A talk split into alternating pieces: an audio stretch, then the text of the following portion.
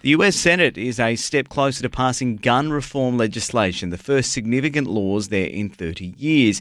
They propose improved red flag regulations for gun buyers and better background checks. Significant changes, but not as far reaching as many would like.